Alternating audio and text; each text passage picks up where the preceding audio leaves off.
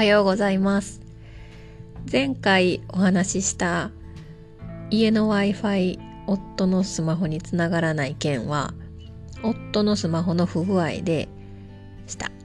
ギャラクシーなんですけど、えー、Wi-Fi ルーターのところに夫が連絡したら不具合起きてますって言われて案内された番号を押したら治ったらしいです。まあよかったですね治って。そらそんな振動でどうにかなることじゃないからね。よかった、えー、私は今日もう今仕事終わりなんですけどこの後美容院に行こうと思います。行ってる美容院も10年ぐらい通ってる美容院で結構あの美容師さん担当してるくれる美容師さんが話合わせてくれると思ってる、ま、合わせてくれてると思ってるんですけど話すのが楽であのしてくれる髪型も割と私の好みの髪型してくれはるのででヘッドスパとかも気持ちいいからもうずっと通ってます。でその前に通ってた美容師さんは全然喋らない美容師さんで、それもすごい好きやったんですけど、お店が潰れてしまって、今どこに貼るかわからないんです。前の美容師さんは、全然喋らはらへんし、私がこの髪型したいなって言ったら、え、切んの？みたいな。え、切切らんとこかなってなる。そんな風に言われたら。ああの話すり合わせて私の髪型決めてくれたはった感じでの人も良かったんですけどね。あのでも10年通えてるっていうのは結構いいですよね。いい人に巡り合ったなって思いますし職場の近くなんですよね。美容院が。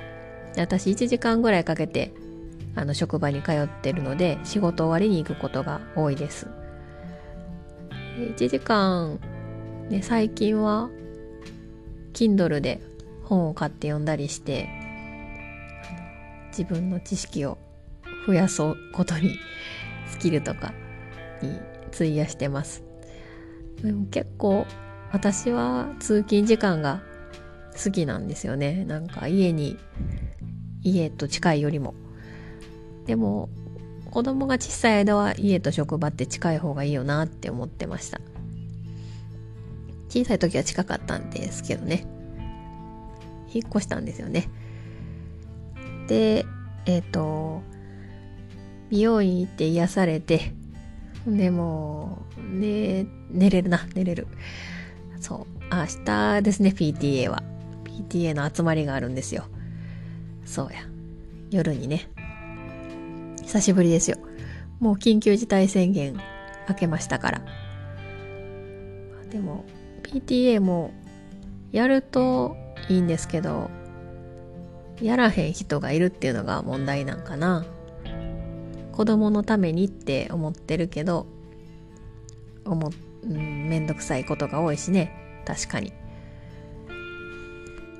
そんなこと言ってますけど、私もそんなに参加はしたことないし、結構後ろ向きな、あの、方ですけど、でもやらんとあかんなと思ってやってます。